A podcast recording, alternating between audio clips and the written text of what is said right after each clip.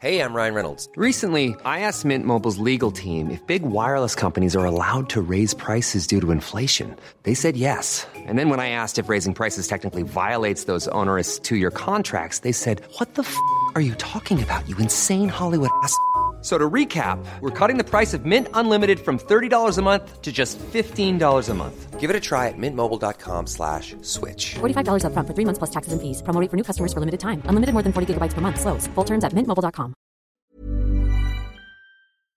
Cette émission vous est proposée avec la luxuriante participation de Michael Pereira, Maël, Grégory Thor, Stan Ribot, Niels89, Jean-Philippe Emec, François Vanov, Alexandre Ménélet, Damien Charpentier, David Querel, Thomas Levet, Sébi, Pascal Germain et Nathan Giroux.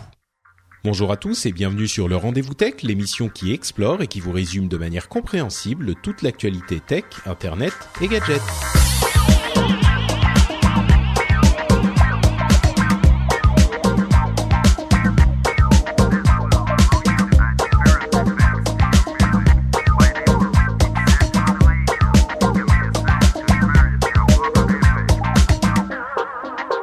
Bonjour à tous et bienvenue sur le Rendez-vous Tech, l'émission qui vous résume en 1h30 environ, toutes les deux semaines, toute l'actu tech, internet et gadgets.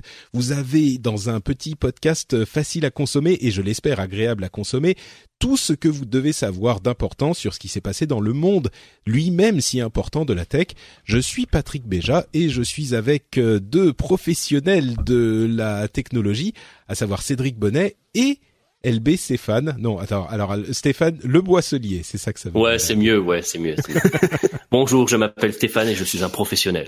Mais oui, complètement. Vous allez bien, messieurs Ouais, ça, ça va, va. ça va. Mais écoutez, on a on a euh, laissé tomber Skype qui nous faisait des des sons euh, un petit peu bizarres et on Ouais. utilise pour la première fois une nouvelle technologie innovante qui s'appelle Discord euh, pour euh, pour enregistrer. Donc je le signale juste au cas où il y a un truc qui qui merde. Je ouais, voilà, pas- au cas où le son soit pas aussi bon que d'habitude. Ou-. Ouais, moi, mais moi je l'ai utilisé pour un podcast. On était nombreux euh, il y a il y a une semaine et ça s'est très très bien passé. hein. Voilà, Ouais, une fois que les petits réglages micro qu'on a fait là euh, sur la sensibilité non, euh, sont sont faits, normalement après ça se passe assez bien.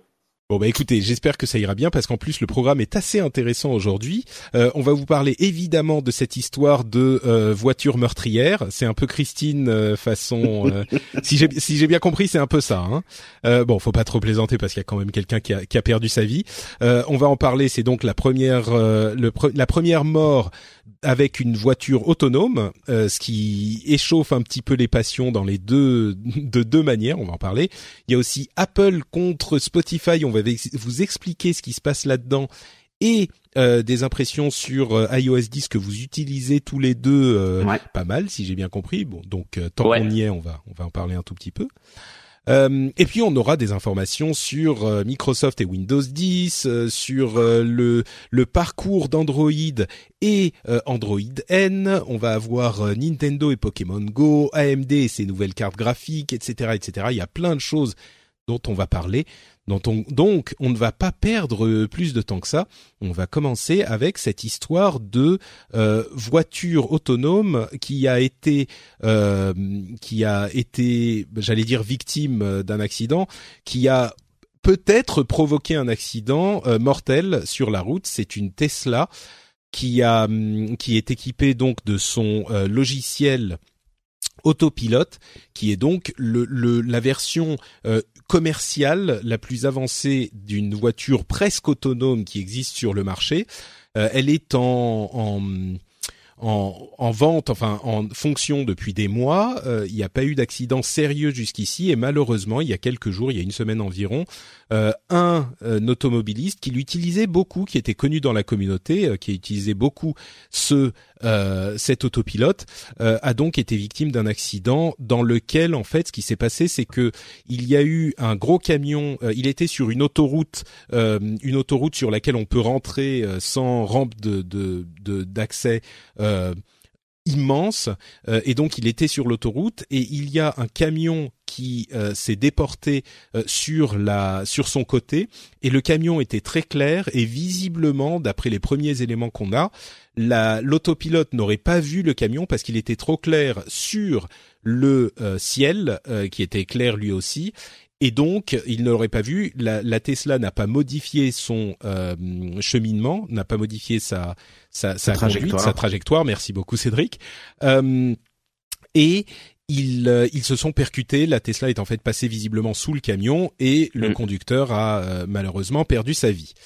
Euh, alors, il y a, en fait, quand on dit, quand je disais ça, ça, ça échauffe les passions, c'est un petit peu le cas.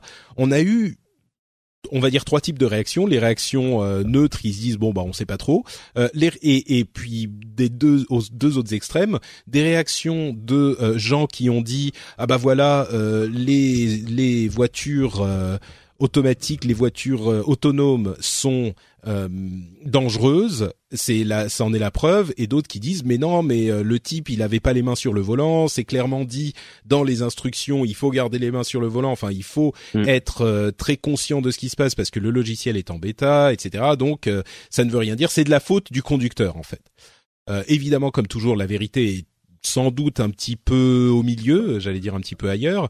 Euh, Mhm. mais avant de, de vous donner mon opinion sur la chose, peut-être vous demander à vous ce que vous en pensez de cette histoire. Je sais que euh, la, la technologie des voitures autonomes est une chose qui vous euh, qui vous Ah ben c'est au centre intéresse, de, euh, de Geeking Beats toutes les semaines. Voilà. C'est ça, c'est-à-dire qu'on en parle à peu près toutes les semaines et maintenant ils ont un bingo des, des, des sujets qu'on aborde toutes les semaines dans l'émission et, euh, et le premier qui a le bingo a gagné. Donc, euh, donc ouais, euh, bah, en, en fait ce qu'on peut proposer peut-être c'est euh, de demander à Elon Musk de nous envoyer euh, une Tesla chacun Voilà pour euh, tester. pour, pour qu'on teste Pour essayer de- vraiment de et, qu'on les innocente. Non? Qu'est-ce que t'en penses Cédric? Bah écoute, Ouais, ouais, je suis d'accord. on, on va on va envoyer un mail, mais d'ici là, euh, comme on n'aura sans doute pas la réponse, ça va prendre sans doute une heure et demie, deux heures avant qu'on ait la réponse, d'Elon, Ah, le temps qu'on le réveille, tout ça. Ouais.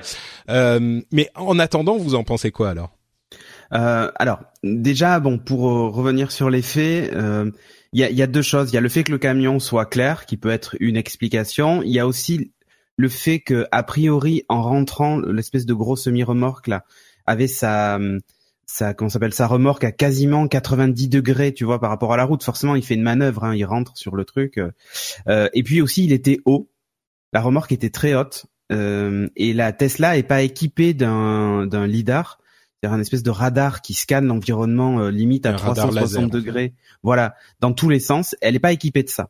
Donc elle navigue surtout et essentiellement euh, à la vue, euh, puisque en fait ça utilise le principe des, des caméras entre autres. Hein, Ouais, Euh, avec les lignes blanches sur la route. voilà, ainsi que les radars, euh, les fameux radars de stationnement, qui là sont un peu plus boostés. Il y a un radar aussi dans le pare-choc, mais il est assez limité. C'est-à-dire que il s'attend pas à ce que l'obstacle soit au-dessus du capot de la voiture en fait. Tu vois, Euh, il, il est capable de, de s'arrêter s'il y a un piéton parce qu'il a les pieds sur terre et donc il le détecte. Mais si la remorque est un peu élevée euh, et que euh, sur la trajectoire en fait, bah, il considère qu'il peut passer tout droit parce qu'il voit pas les roues par exemple, tu vois, ou ce genre de choses, ben forcément il voit pas le camion. Alors il y a eu beaucoup de débats sur est-ce que si la voiture était équipée d'un lidar, elle aurait pu éviter l'accident ou pas. Alors en fait on saura pas, hein, euh, il faudrait reproduire le truc, mais euh, dans les faits peut-être euh, que ça aurait pu régler ce problème-là. Il est aussi précisé, comme tu disais dans la notice, qu'il faut garder les mains sur le volant. En fait, si jamais euh, la Tesla détecte qu'au bout de, je sais plus combien c'est, il y a un seuil hein, quand même, mais au bout d'un certain temps, bah, vous êtes obligé de reposer vos mains sur le volant pendant au moins 15 secondes. Sinon, la voiture en fait désactive l'autopilote et, et se met à ralentir toute seule, à freiner en fait. Donc bon, dans les faits, euh, en plus ce gars-là était connu effectivement dans la communauté pour euh, pour euh, faire l'éloge d'ailleurs de l'autopilote qui lui avait sauvé la vie en avril dernier. Il a failli euh, il a failli avoir un crash hein, justement en- avec un un comment s'appelle un camion aussi. Euh, et donc l'autopilote l'a sauvé. Il avait tweeté. Elon Musk d'ailleurs avait retweeté son message et avait dit vous voyez c'est génial et tout ça Euh, et il se trouve que ce même gars deux mois plus tard euh, se retrouve euh, ou trois mois plus tard se retrouve impliqué dans, dans le premier accident mortel alors il rentre dans l'histoire hein, quand même Euh, c'est la première fois qu'un entre guillemets un homme est tué par une machine avec un peu d'intelligence. Euh, on pense aux lois d'Asimov et tout ça. Bon, c'est de la SF, hein, c'est en extrapolant, c'est pour les fans de SF, tu vois. Mais on est dans, euh, c'est rigolo parce que la semaine d'avant l'accident, on se posait la question, euh, je sais pas si tu en avais, tu en avais parlé toi Patrick, mais se posait la question dans le monde tech de, du pilote auto euh, qui était est-ce que je quand euh, un groupe d'enfants de, traverse euh, traverse la route, la voiture doit provoquer un accident mortel pour le pilote en fonçant contre le mur à gauche et sauver 10 vies ou est-ce que la voiture doit en priorité sauver le pilote et tuer ces 10 enfants? Enfin, ouais, ça c'est une question qu'on a qu'on a évoquée même euh, depuis très longtemps dans dans l'émission. On en a parlé ah, plusieurs fois. Et, euh, mais et, c'est rigolo parce que ça revenait sur le sur le sur le tapis juste avant. Et là, en fait, on est quand même on est quand même encore loin de ces questions-là puisque on est vraiment uniquement sur une techno de pilote auto qui est utilisée uniquement par la Tesla. Euh, si c'était une BMW qui a aussi maintenant des pilotes auto ou même une Volvo, on ne sait pas comment ça, ça, serait passé. Peut-être que bah l'accident aurait été évité, mais Là, en tout cas, techniquement, c'est, c'est, c'est, j'ai envie de dire, c'est, c'est presque la faute à pas de chance. Et puis, le problème, c'est que quand tu es dans, quand tu utilises iOS en version bêta, tu risques pas ta vie. Euh, quand tu utilises une voiture lancée à 100 km heure sur une autoroute, tu risques ta vie. Donc, euh, bah, c'est un petit peu, c'est un petit peu ça le, le gros euh, bémol de cette de cette histoire. c'est un point que je voulais évoquer aussi d'une part, je crois que tu as raison, on n'est pas du tout aux questions de morale que tu posais euh, à l'instant et qui sont revenues plusieurs fois. On n'est pas encore prêt on n'y est pas du tout. Mais par contre, dans notre malchance euh, collective, on a eu un petit peu de chance parce que imagine que la voiture ait, eu un problème. Alors c'est pas un problème de fonctionnement encore une fois, hein, mais euh, mm-hmm. imagine qu'il y ait eu un problème et que ça a été euh, une autre victime et pas le conducteur, que ça a été un piéton, quelque chose comme ça. Là, on aurait clairement eu un, un, beaucoup plus gros scandale et une question morale même qui aurait été beaucoup plus compliquée et peut-être même que ça mm. arrivera dans les mois ou dans les années à venir mm. parce que mm. euh, l'utilisation de ce produit euh, aurait provoqué la mort de quelqu'un qui n'avait aucun euh, aucun euh, aucun pouvoir sur aucune décision sur mhm. l'utilisation du produit. Ça aurait été beaucoup plus grave. Juste un truc quand même. Ouais. Là, ce type d'accident, on est plus du niveau des accidents avec les régulateurs de vitesse, c'est-à-dire ouais, bah, t'as enclenché ton régulateur à 130. Ouais, mhm. l'affaire de la Velsatis qui avait défoncé la barrière d'autoroute parce que soi-disant il n'arrivait pas à désactiver le le régulateur de vitesse. On est plus dans un accident de ce type-là, c'est-à-dire bon, la différence c'est que là l'autopilote est capable euh, de freiner la voiture et de tourner. Mais c'est la seule différence finalement. Demain, tu vas avoir un accident d'un mec avec un régulateur de vitesse qui s'est ou endormi sur l'autoroute ou qui a pas eu le réflexe de le désactiver et qui a foncé dans le camion devant lui, tu vois. Euh, et ça et on ne dira pas ah c'est la technologie enfin aujourd'hui on le dit plus à l'époque quand le, le, régulateur de vitesse est sorti tout le monde criait dessus en disant c'est grave c'est dangereux aujourd'hui les gens qui font de l'autoroute conçoivent même plus de prendre l'autoroute sans un régulateur de vitesse. Ouais. Bah, bah, c'est, malheureusement, c'est, enfin, c'est pas le premier, c'est pas, ça sera pas le premier, ça sera pas le mm. dernier accident mortel. Je veux dire, dès qu'on a une nouvelle techno comme ça, c'est, le euh, premier, bah, mais ça sera pas le dernier, oui. Bah, ça, voilà ça sera pas ça, ça, sera pas le dernier. C'est enfin c'est certain quoi.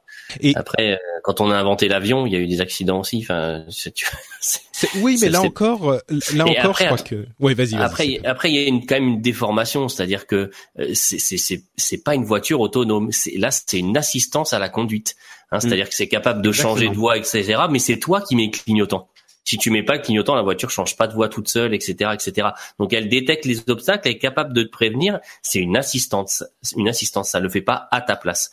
Et le problème, c'est qu'il Car. Voilà. Et le problème, c'est qu'il y a pas mal de gens, y compris des journalistes, euh, qui ont commencé à essayer le système en ville, etc. Alors que c'est c'est ah, bien dit dans la notice, main sur le volant. C'est pas fait pour ça. C'est fait pour l'autoroute. Voilà, pour euh, voilà pour euh, pouvoir à la limite se détendre un peu sur l'autoroute si tu quand tu sens un peu la fatigue, tu vois tout ça.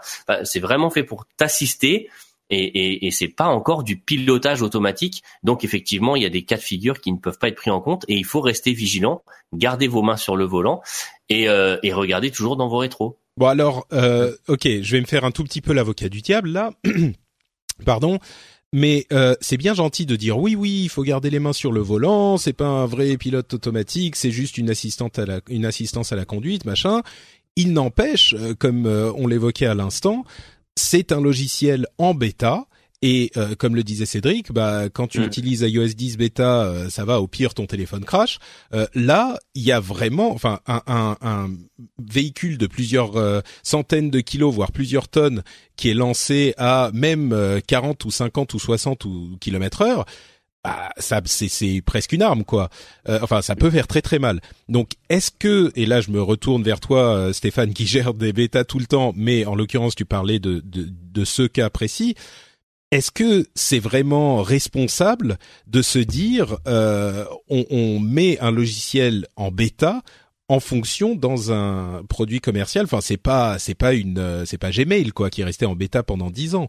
Là, c'est une voiture. Est-ce que c'est On est d'accord. Après, on te dit que c'est une bêta, donc c'est c'est c'est Tu ou uses tu de- fais pas, en fait? Voilà, tu uses de ton libre arbitre pour l'utiliser oui, mais ou là, pas. mais tu encore une fois, si ça se plante et que tu meurs, ben on va dire ok, euh, c'était toi qui avais le choix. Mais si ça se plante et que tu rentres dans le groupe de 10 enfants dont on parlait tout à l'heure, euh, c'est plus discutable, non?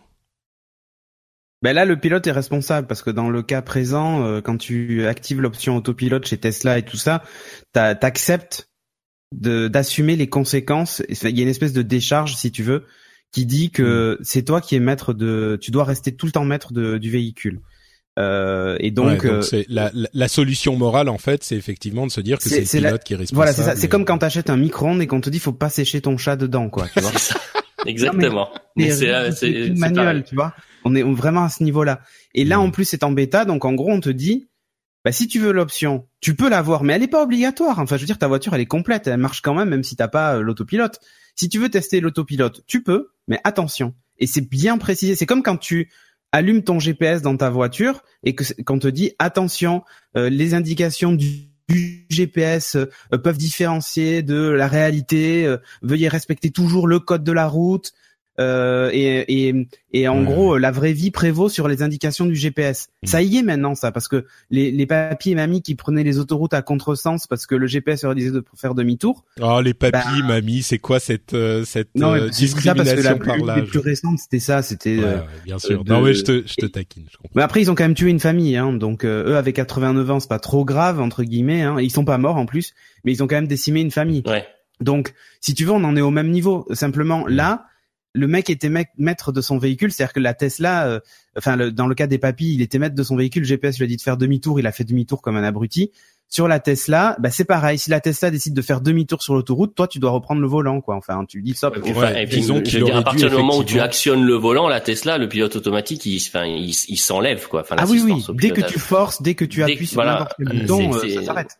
C'est Ouais, pas elle donc- qui a la main et qui te dit non, non, dis donc, euh, tu m'as demandé de conduire. euh. S'il regardait pas Harry Potter en conduisant. Non, ça c'est la rumeur. On sait pas si c'est vrai ou pas. Non, mais c'est oui, effectivement, il y a euh, il y a toute la, la la rumeur qui court sur euh, ce qu'il était en train de faire en conduisant. Est-ce qu'il aurait Enfin, pas dû il était voir le certainement truc pas attentif parce que.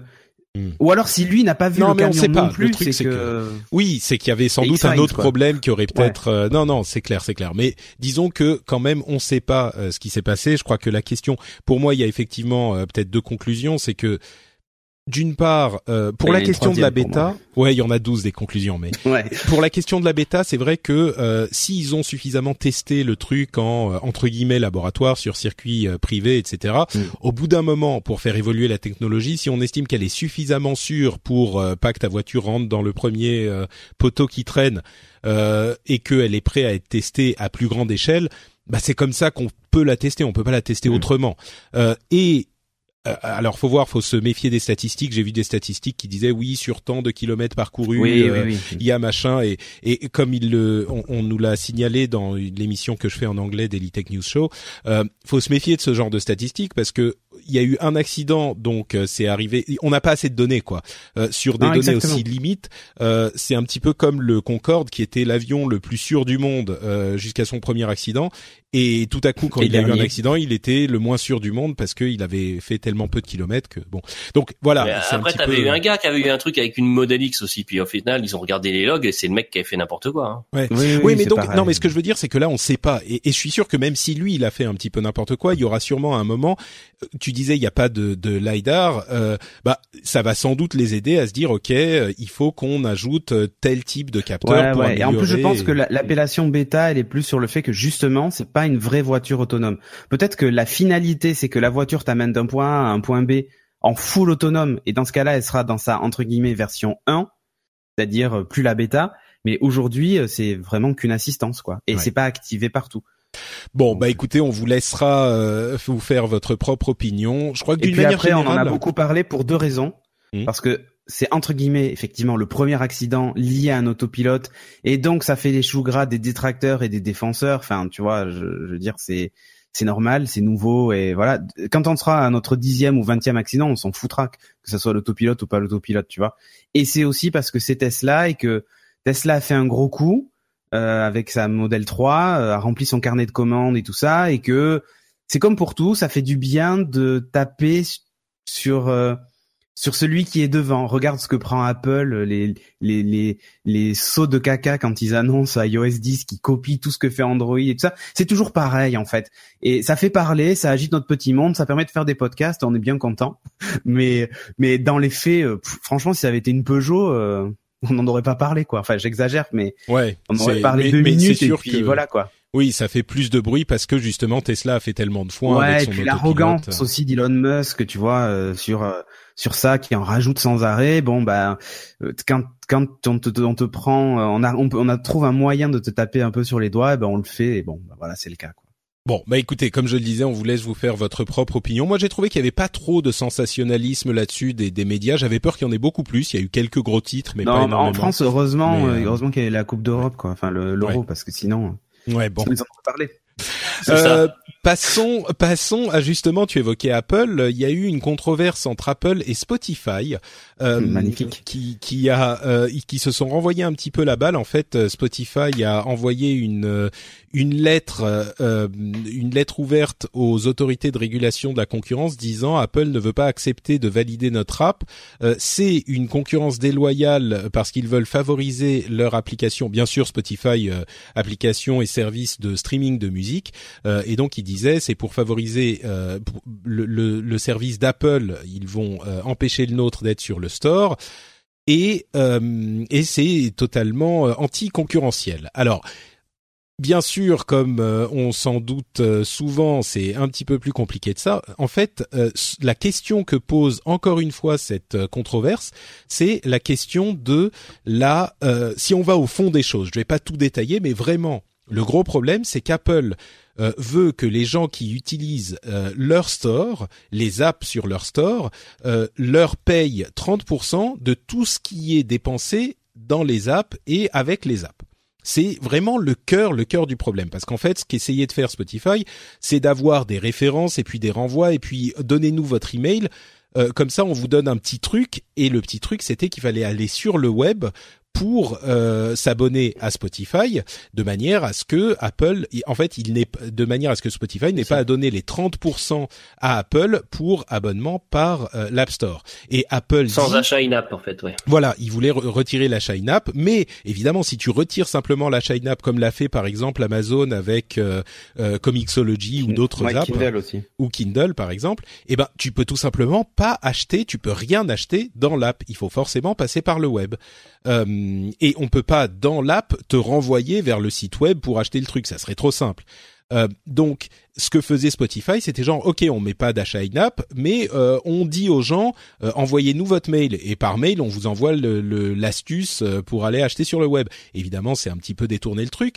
Et pour moi, ça, le fait de demander le mail, c'est pas c'est pas fair play, ça rentre pas dans les règles du jeu parce que les règles du jeu que tout le monde accepte et que tout le monde bah ils ont pas le choix, c'est Apple, c'est le store d'Apple. Euh, il, il, faut respecter cette histoire de 30%. Euh, et vous pouvez, si vous voulez, mettre euh, sur votre site web euh, le même service au prix que vous voulez. Donc vous pouvez le mettre 30% plus cher, 30% moins cher, euh, comme vous voulez sur votre site web ou ailleurs. Mais si ça apparaît chez Apple, il faut que euh, ça soit le, le, le, prix qui inclura, enfin Apple prendra 30%.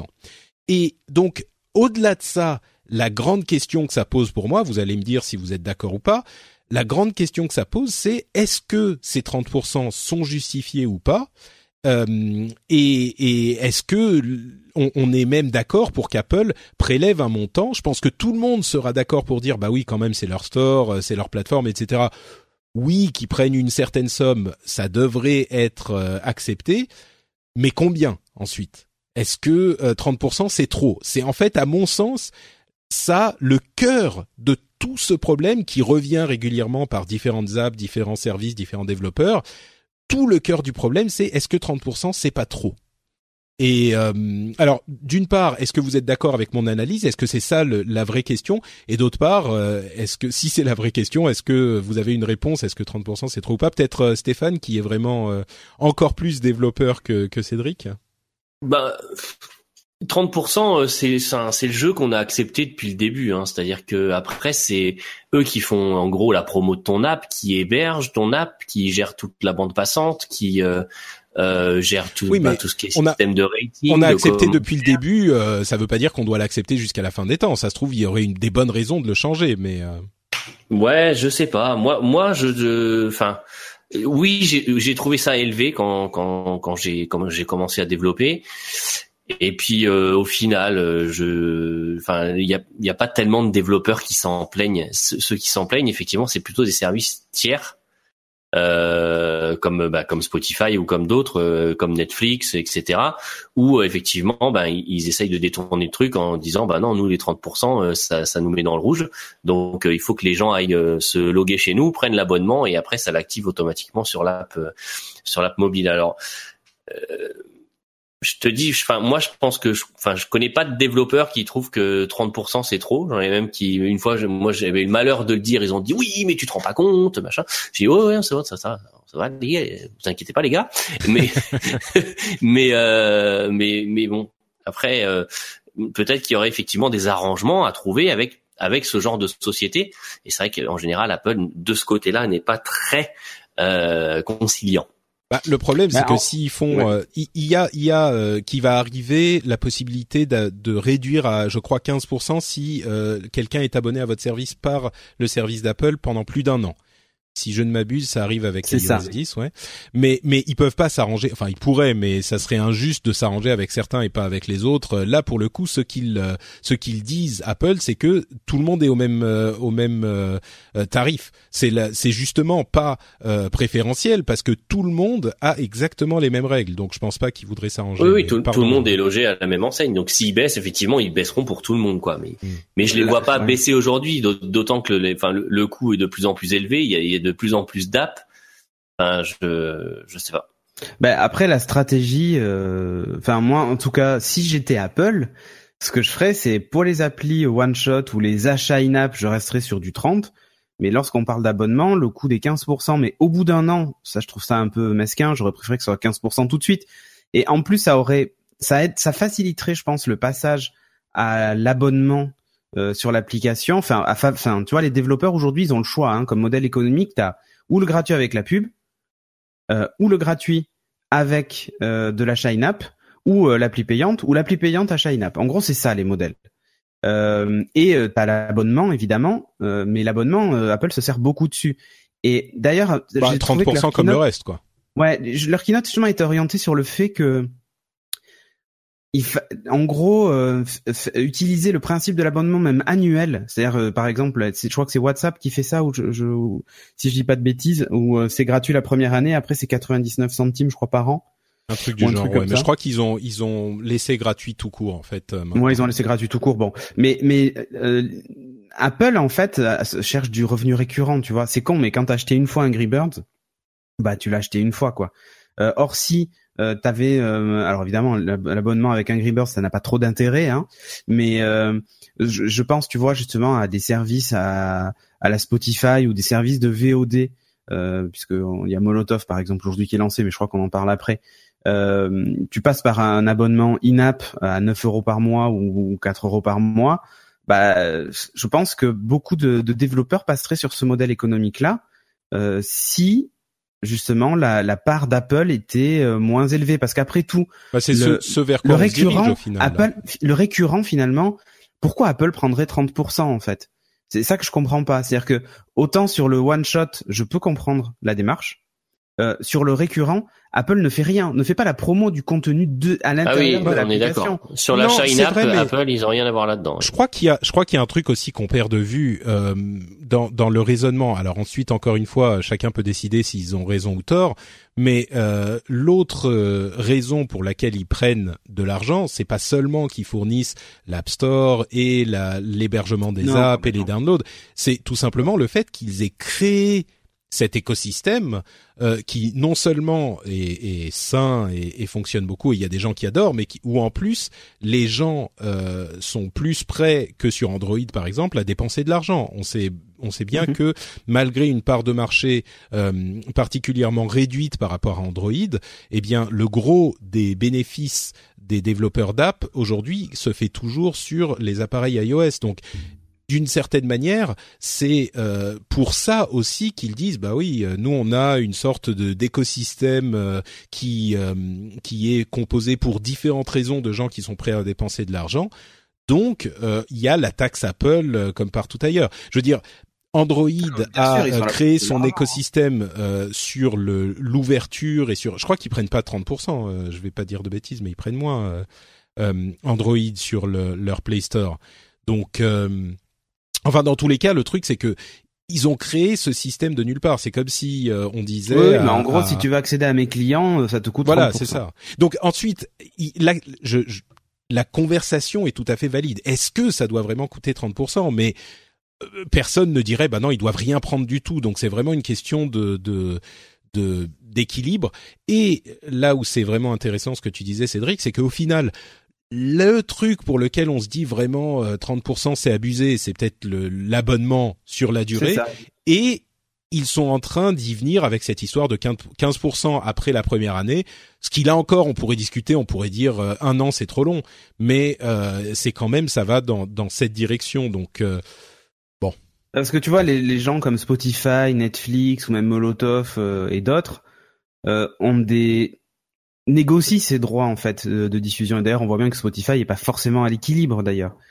Mais se dire putain, en plus si euh, tu veux dire avec les ayants droit, avec les créateurs de contenu. Exactement. Mm. Euh, tu- si tu te dis bon, parce qu'en fait, ce qu'il faudrait pas, le, le truc où faudrait pas arriver, c'est que des sociétés comme Spotify ou autres se retrouvent à dire bon bah désolé, mais je peux plus continuer chez Apple parce que je perds 30% de l'argent euh, qu'on me que, que je gagne euh, euh, et du coup je peux pas euh, ou, ou rémunérer correctement les artistes, mais ça j'ai un vieux doute, euh, ou euh, tout simplement euh, euh, rendre le service pérenne chez Apple, ou alors il faut que j'augmente le tarif pour les clients Apple vu qu'ils sont prêts à payer plus. Bah tant qu'à faire, j'augmente de 30%, Bah, ensuite, mais tout ça, oui. Bon, bref, ouais, non, mais tout ça est possible, hein, mais euh, c'est tout, ça fait partie de toute cette négociation, de cette discussion qu'il y a entre Ouais. Apple et Spotify et tous ces, ces services, euh, et qui n'a pas encore de résolution, en tout Et cas euh, aujourd'hui, quoi. Mais Alors euh, Spotify n'a pas disparu du store. Hein. C'est la nouvelle Non, version qu'ils n'ont pas, voilà, qui- voilà, qu'ils n'ont pas validée. c'est ça.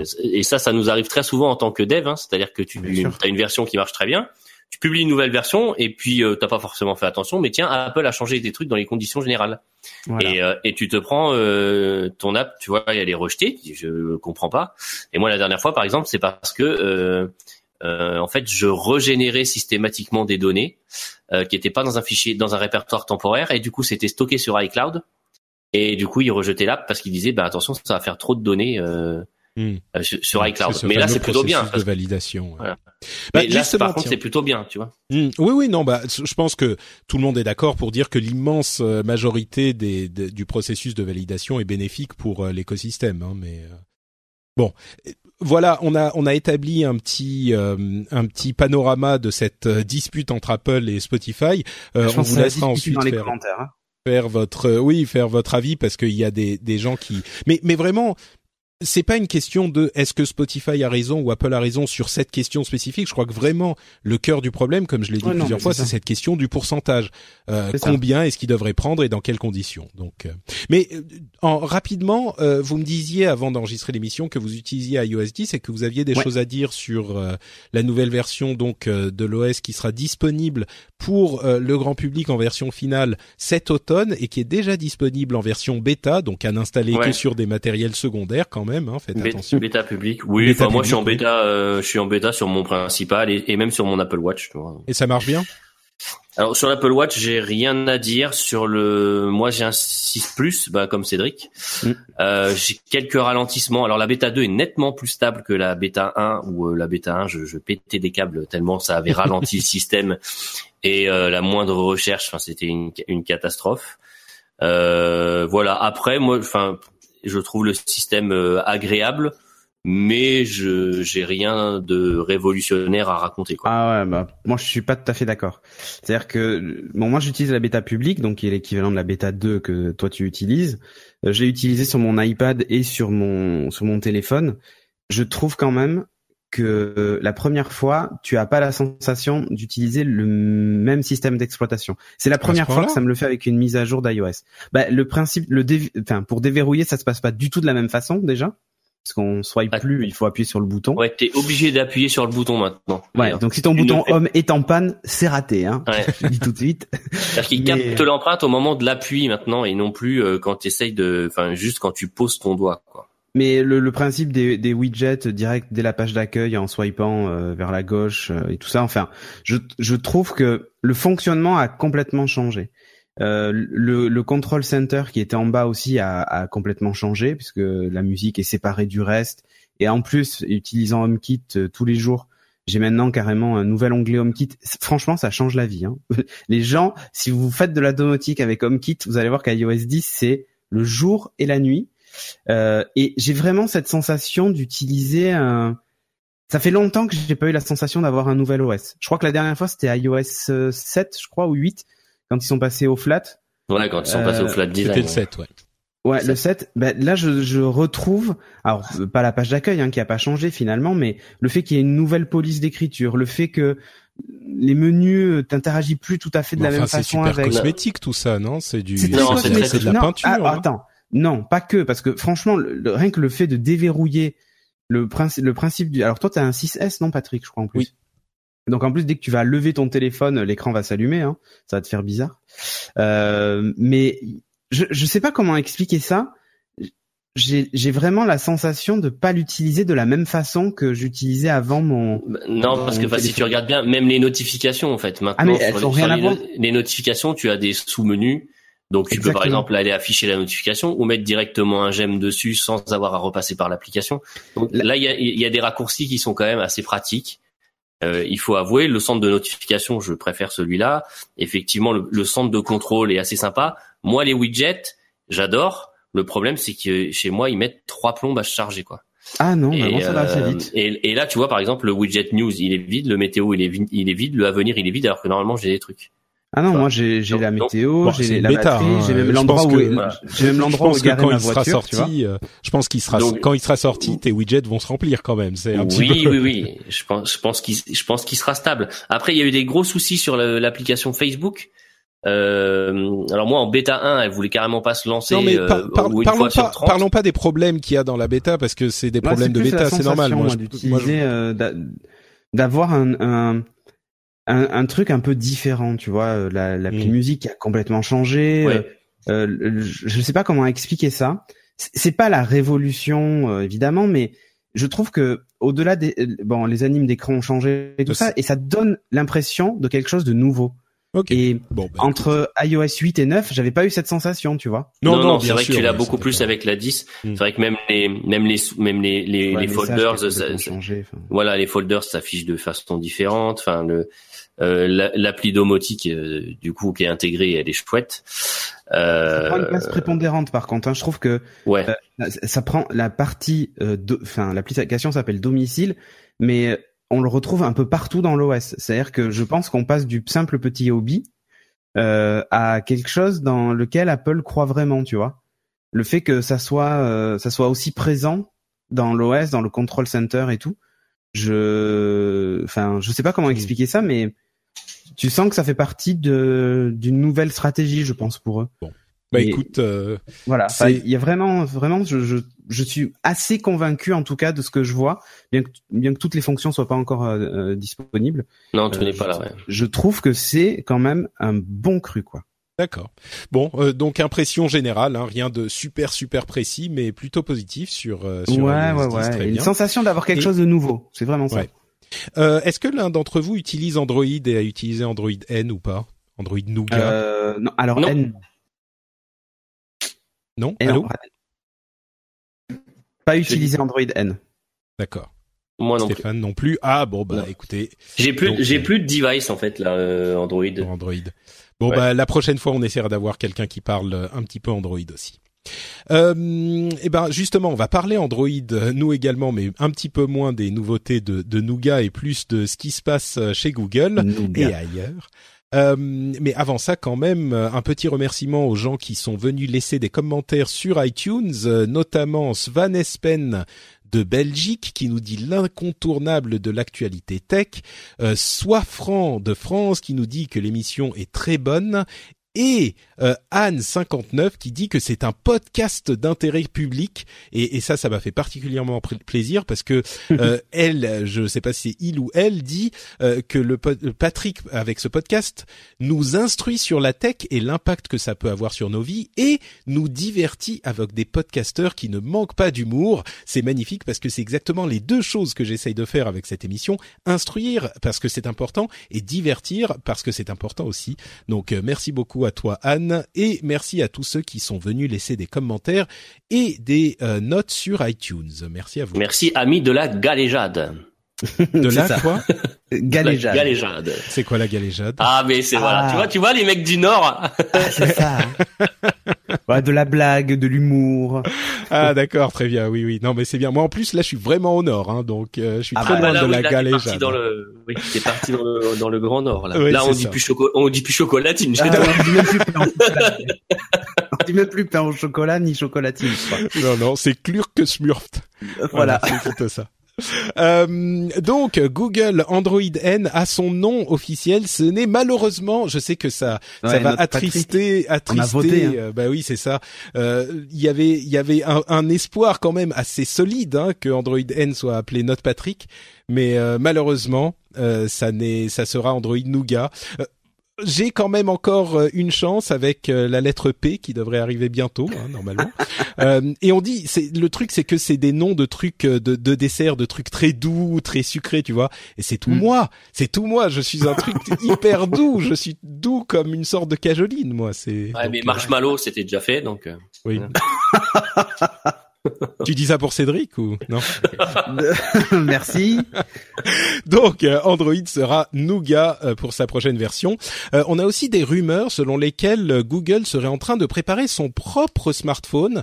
Vous savez que jusqu'à maintenant ils avaient leur modèle officiel entre guillemets de smartphone qui étaient les modèles euh, Nexus et ces modèles étaient en fait fabriqués par d'autres fabricants. Là, Google ferait un petit peu comme le fait Apple, c'est-à-dire designerait son propre smartphone et le ferait fabriquer par euh, un, un- un fabricant euh, externe, mais designé par Google. Et il semblerait qu'il soit aussi en train de travailler sur deux montres Android Wear euh, différentes, avec l'intégration de Google Assistant.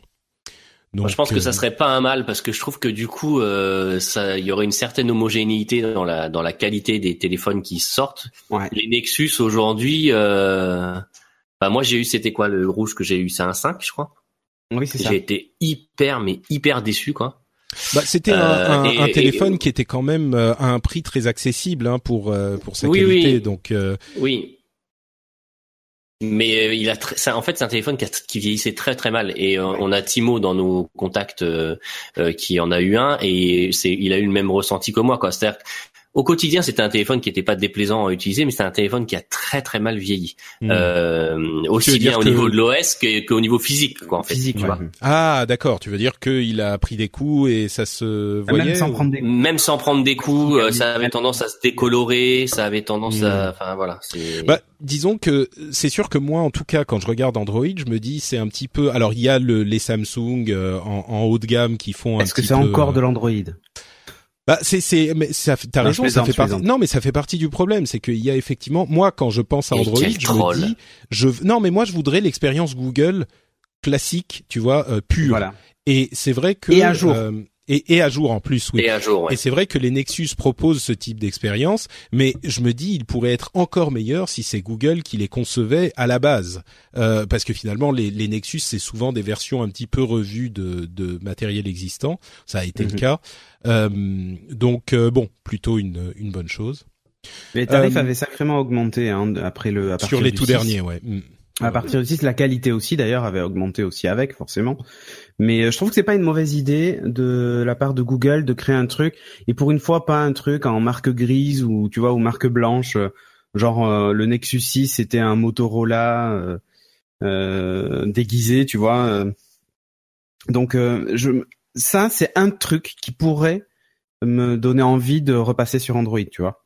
Ouais. Le Bah, fait écoute. que Google ait son propre smartphone euh, et pas et pas un truc fait par un et avec et Un autre surtout constructeur. oui. Ouais, et c'est- parce que ce que je veux moi, c'est les, les mises à jour de l'OS, que ce soit pour la sécurité, mais mais aussi j'aime bien avoir les dernières fonctionnalités et me dire euh, si je dois acheter un Samsung Galaxy S7 qui est très très bien, c'est un très très bon téléphone, et me dire ok j'aurai la prochaine mise à jour et après c'est fini, bah pff, Mm. ça me plaît pas quoi. Ouais, ouais. Bah, c'est un petit peu le. C'est le- ouais, les c'est un peu comme quand t'achètes une un Android. TV, quoi. C'est ça.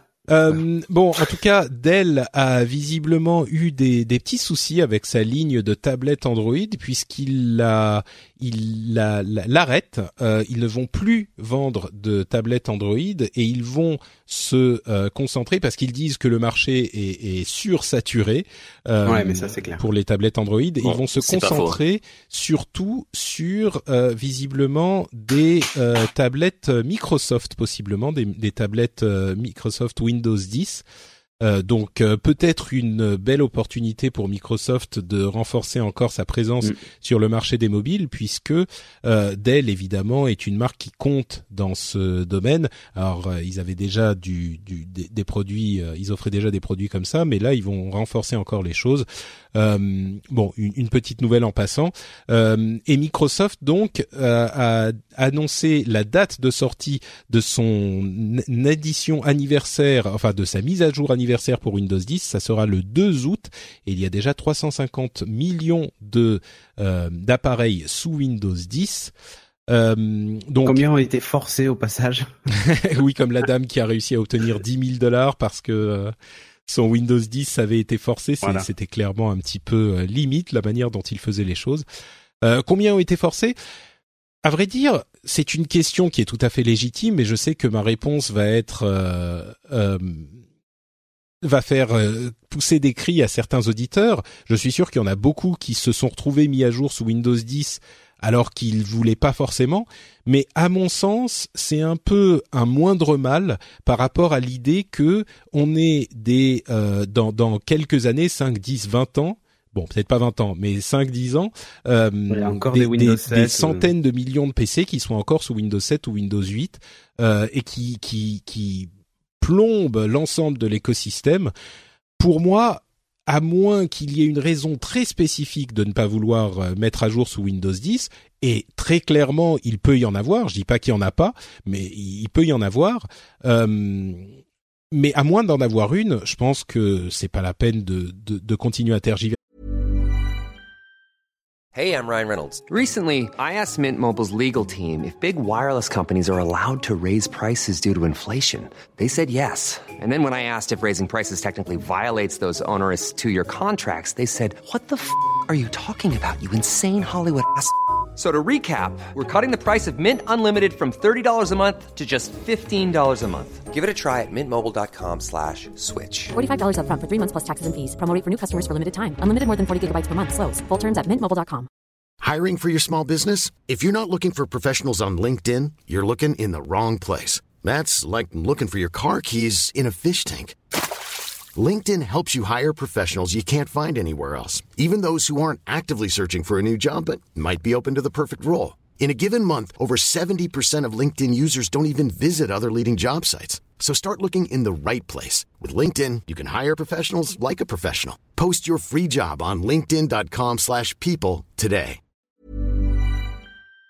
À un moment, il faudra le faire, et surtout jusqu'à la mise à jour anniversaire, ou je sais plus, jusqu'à fin juillet, jusqu'au 27 juillet peut-être, euh, c'est gratuit pour passer à Windows 10. Après, ça deviendra payant. Donc oui, ça va peut-être être un petit peu douloureux au moment de le faire, mais euh, ça sera moins douloureux que quand en plus il faudra payer et que dans deux ou trois ans vous vous rendrez compte que euh, il faudra le faire de toute façon parce que les, les systèmes, euh, le- enfin, en- d'une manière générale, on va pas relancer le, le grand débat, mais c'est toujours mieux d'être à la dernière version de l'OS si c'est possible. Bah, de Donc, toute façon, euh, pour des raisons de sécurité, c'est toujours mieux. Et puis dans cette version, n'oublions pas que pour nous qui sommes un chouille euh, geek et informaticiens sur les bords, il y a quand même le bash Linux qui est, de, qui est intégré dedans. Et moi ça, je peux te dire que je l'attends avec impatience parce que c'est quelque chose qu'on a sur le sur le Mac Mm. et, euh, et j'attends avec impatience de pouvoir euh, gérer des choses avec ça sur euh, sur le PC. Bon, ça c'est un petit peu plus, euh, pour les développeurs, avancé. quoi. Les utilisateurs Ouais. qui peuvent se plaindre de, de des mises à jour forcées, euh, ils sont, je pense qu'ils s'en foutent un peu, tu vois, de, de Bash, mais euh, Oui, oui, ça, mais ça, ça c'est certain. Mais bon, Ouais. voilà, je, je prêche pour ma paroisse. Et Ouais. clairement, euh, j'attends ça avec impatience. Cédric, pardon? Non, non, mais je, je- je peux comprendre que des gens euh, veuillent pas upgrader pour changer leurs habitudes. Imagine ceux qui sont encore sous Windows 7 et qui n'ont pas connu les tuiles de Windows 8 et Windows 8.1. Euh, Ça fait bizarre. Faire oui, un sûr, bon- ça fait un peu. peur. ouais, ça fait un peu bizarre. Donc le changement cosmétique est, euh, est assez costaud là pour le coup. C'est Alors, par contre, iOS je préfère- 1, iOS 10 quoi. Mais non, parce que moi, je préfère passer de Windows 7 à Windows 10 oui, que à la à limite, le Windows passage 8 est- parce que le passage est parce que tu tu n'as pas justement ce bureau où il y a que des tuiles. Ouais, enfin, Et tu- les tu tuiles sont présentes dans le menu démarrer et c'est Oui, assez oui, mais c'est perturbant. mais c'est quand même beaucoup plus light que quand t'es arrivé, t'avais plus de bureau vraiment et puis tu disais bah attends mais euh, Oui, bah là oui, le problème ne se pose plus. là. hein, Il y a plus de Là- Windows 8, donc. euh, voilà. Oui.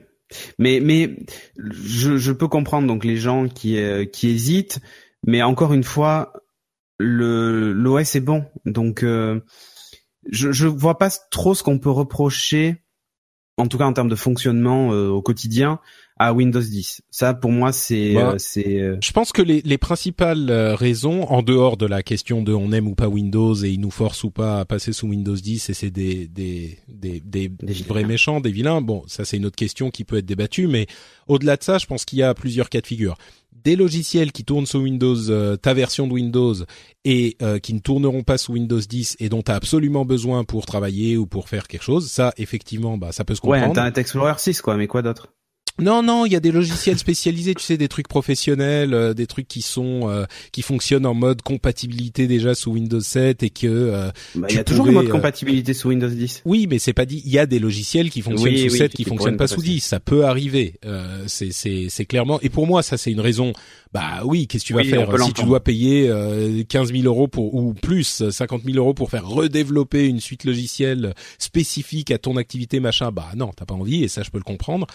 Euh, y a et sur le principe, oui, on peut dire euh, j'ai juste pas envie de passer. Oui, bien sûr, ça euh, c'est clair.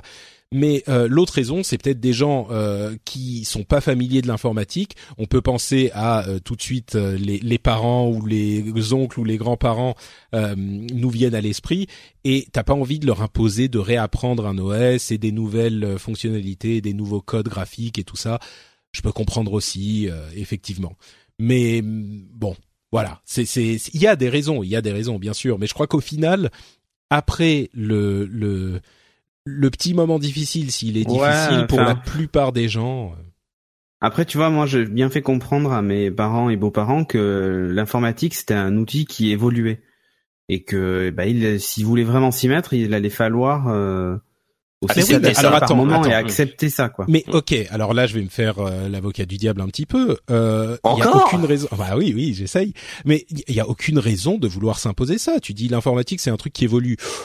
Oui, il y a des trucs qui sont obligatoirement qui vont. euh, tu Mais vas c'est comme pour Apple, t'acceptes les règles. Non mais non mais non non t'es pas obligé. Je suis désolé. Tu Ah. peux prendre ton euh, ton PC sous Windows 7. Il va encore fonctionner euh, quelques années. Il fonctionne très bien tel qu'il est. Tes logiciels fonctionnent. Euh, nous on aime l'informatique, mais il y a des gens qui ont euh, d'autres choses à faire, qui se passionnent pour d'autres choses et qui ont pas forcément envie d'investir euh, quelques dizaines d'heures pour apprendre un nouvel OS. Leur ordinateur fonctionne. Ils vont sur leur Yahoo Mail ou sur leur Caramel et ils sont très contents. Euh, aucune raison d'aller s'emmerder à, upgra- à upgrader sous Windows 10. Ouais, ouais. Ouais, bon, écoute, euh, moi je suis. Ouais, ouais, mais après, quand le- quand l'antivirus ou le machin qu'ils ont installé tournera plus que sous Windows 10, euh, Ouais, ouais, bah c'est le c'est le gros problème. Oui, il y a encore. parce que c'est Bon. aussi l'inverse, tu vois. Euh, il y a des softs qui effectivement tournent sous Windows 7 et pas sous Windows 10, mais déjà tu vois les les les softs du store, si par exemple demain euh, ils avaient l'habitude de je sais pas moi, d'utiliser une application qui maintenant devient une application universelle et du coup n'est plus mise Et à ben, jour. quand ça sera le Windows 7. cas, euh, ils trouveront une autre solution ou ils passeront à ce moment. Et euh, et Mm. puis euh, on dit oui euh, la sécurité, la sécurité, faut avoir la dernière version. Euh, bah Windows 7 euh, est encore euh, géré par les mises à jour de sécurité de Windows pendant Ah enfin, oui, de Microsoft pendant très longtemps. Donc euh, voilà, ça va dans les deux sens aussi. Donc écoutez, Tout à fait. Bon, euh, passons à une autre question, mais il n'empêche que pour moi, euh, il y, a, il y a très peu de raisons de ne pas passer à Windows 10, mais voilà, on vous en a donné quelques-unes.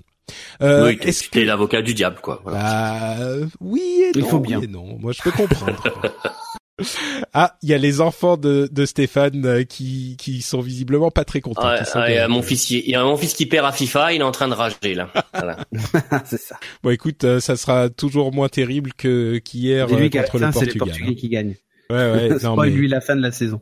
Je regarde pas beaucoup de matchs de foot, mais celui-là, il m'a fait un peu mal, je vous avoue, parce que moi, j'ai trouvé que, enfin, franchement, euh, c'était un petit peu, ils jouaient un petit peu euh, cradoc, quoi, les Portugais. hein. C'est- Euh, Moi, je joue à bah- Overwatch, donc ça allait. Ouais. Moi, enfin, moi, je regarde, je- enfin, je suis plutôt rugbyman, tu le sais quoi. Mais euh, j'ai regardé un peu. Franchement, la France a, a plutôt bien joué. C'est vrai. Par rapport au match d'avant, euh, ils avaient beaucoup moins de réussite. Tu vois là où le, quand ils tirent, ils font un tir, boum, ça passe comme par hasard entre les jambes du gardien. Bah là, ça voulait pas.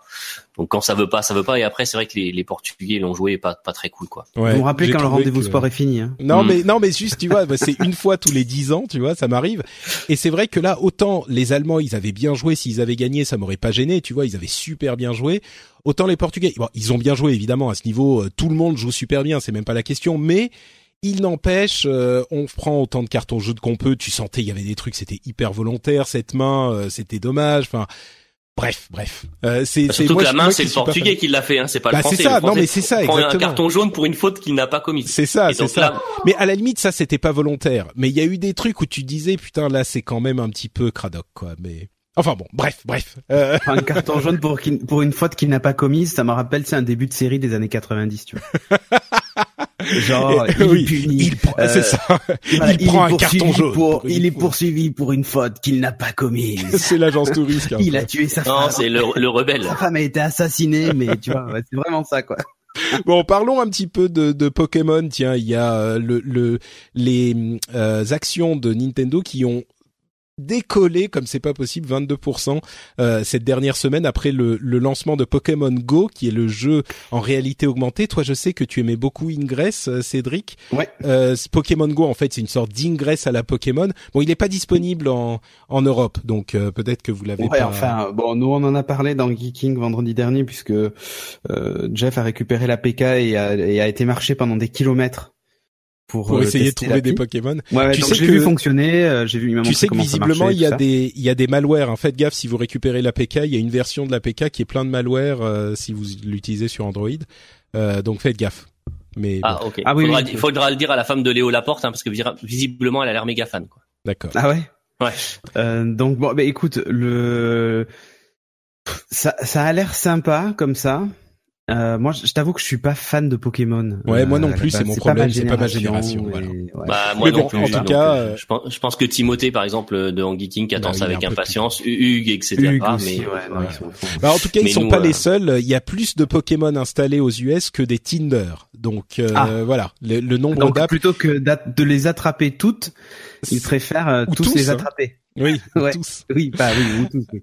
Euh, AMD a annoncé sa nouvelle carte graphique euh, pour environ 200 dollars, euh, 200 dollars et plus, euh, qui fonctionne très bien pour la réalité virtuelle en résolution classique et même en résolution un petit peu plus élevée. Donc, si vous cherchez à vous équiper, peut-être qu'il faut aller regarder du côté de la RX 480, euh, sachant que Nvidia va rétorquer avec sa GTX 1060. On parlait de la GTX Ouais, 1070 le 19 juillet. 1080. C'est ça. Euh, donc elle arrive et les prix et les performances seront sans doute à peu près comparables. Donc attendez qu'elle soit sortie et dans les mains des testeurs pour prendre votre décision Ouais. si vous voulez faire une upgrade. Je pense qu'il y aura pas Ouais. photo quand même. hein. Après, enfin, euh, après avec les, les softs Nvidia qui tournent maintenant sur le PC, qui Ouais. t'optimisent les jeux automatiquement, euh, le suivi des drivers qui est quand même hyper euh, hyper régulier. Euh, moi, j'ai- j'aimais beaucoup ATI. Hein, je fais, enfin, j'ai eu beaucoup d'ATI. Alors dans, dans le passé, il y a une dix, douzaine d'années. Euh, mais là, aujourd'hui, je pense que Nvidia, euh, surtout, enfin là avec la 1060, ça. Mm. Non, le truc intéressant de la RX, à la limite, c'est plutôt qu'elle va sans doute équiper, comme elle consomme très très peu, elle risque d'équiper les nouveaux iMac ou les. Ouais. euh, C'est plus ce ça qui genre est intéressant, d'appareils, ouais. Voilà, qui, qui ont besoin de, de vraiment basse consommation. Après, la GTX 1060, euh, elle consomme encore moins que la RX 480. Euh, avec des perfs qui sont euh, a priori équivalentes ou supérieures. Et, Elle est annoncée euh, euh, compatible VR aussi ou pas elle? Oui, oui, elle est. Ouais. elle- en fait, c'est la VR pour tous. En gros, la façon dont ils communiquent euh, Nvidia dessus. Euh, la, la RX, c'est surtout que les drivers sont présents dans Sierra, Euh, donc ça signifie que sans doute euh, des MacBook ou des euh, ou des iMac euh, risquent de de la de la voir intégrée, euh, sans finalement sans augmenter vraiment le prix. Ça permettrait d'avoir des performances graphiques un peu supérieures à, au, au 760M euh, ou ce genre de truc qui était intégré dans certains iMac et qui était pas euh, qui franchement était pas performante du tout euh, et qui consommait plus qu'une RX 480 tu vois donc euh, c'est moi la RX 480 je la vois plus comme un- une bonne nouvelle pour l'écosystème Apple Ah ouais, on va avoir Overwatch sur, là-dessus. euh, sur Mac comme ça. Voilà, on ça j'y crois pas. Hein. Ça j'y crois non non pas. non mais euh, tu euh, fais si avec Windows euh, moi c'est ce que je fais hein. Euh, mais ma, ma ma carte graphique tu vois qui est une Nvidia est un peu à la ramasse sur mon Ouais, iMac c'est clair. euh, or Bah, moi, une j'aimerais RX bien- 480 dedans ça serait cool quoi C'est vrai. Moi, j'aimerais bien voir euh, une option euh, carte graphique euh, un- individuelle, Externe. externe. Non, pas externe, mais euh, graphique, euh, euh, comment on dit, discrete, euh, euh, dédiée, voilà, j'y Oui. arrive, sur les MacBook Pro, Euh, sur les Ah MacBook oui, Pro 13 mais pouces. le, le RX 480 pourrait vraiment faire l'affaire Une, ouais, une euh, une version euh, mobile de ce truc. Bon, peut-être, on Ouais, verra à l'automne. euh, voilà on verra bien Euh, ici, on se plaint souvent qu'il n'y a pas assez de contenu en réalité virtuelle. Et bien, visiblement, NBC euh, pour les Jeux Olympiques euh, créera 85 heures de contenu en réalité virtuelle, mais pour les euh, devices Samsung. Donc, si vous avez un Eh oui. appareil qui rentre dans le Gear VR, vous aurez peut-être les Jeux Olympiques en réalité virtuelle. Ça serait pas mal pour voir un petit peu ce que ça donne. Ça peut être sympa, ouais. Mm.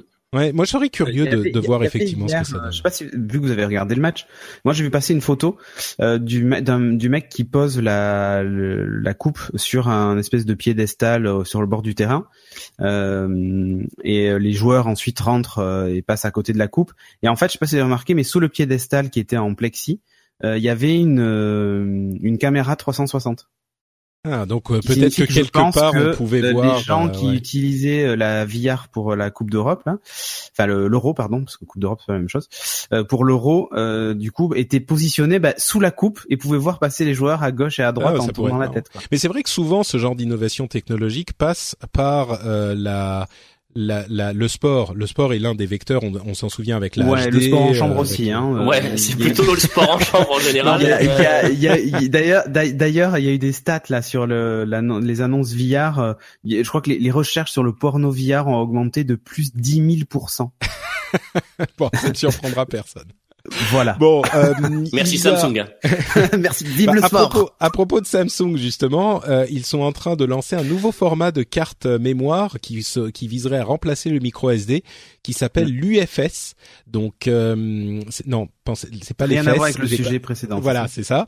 Euh, donc UFS, euh, qui est un format beaucoup plus rapide, beaucoup plus euh, fiable et beaucoup plus euh, où on peut mettre beaucoup plus de, de, de données.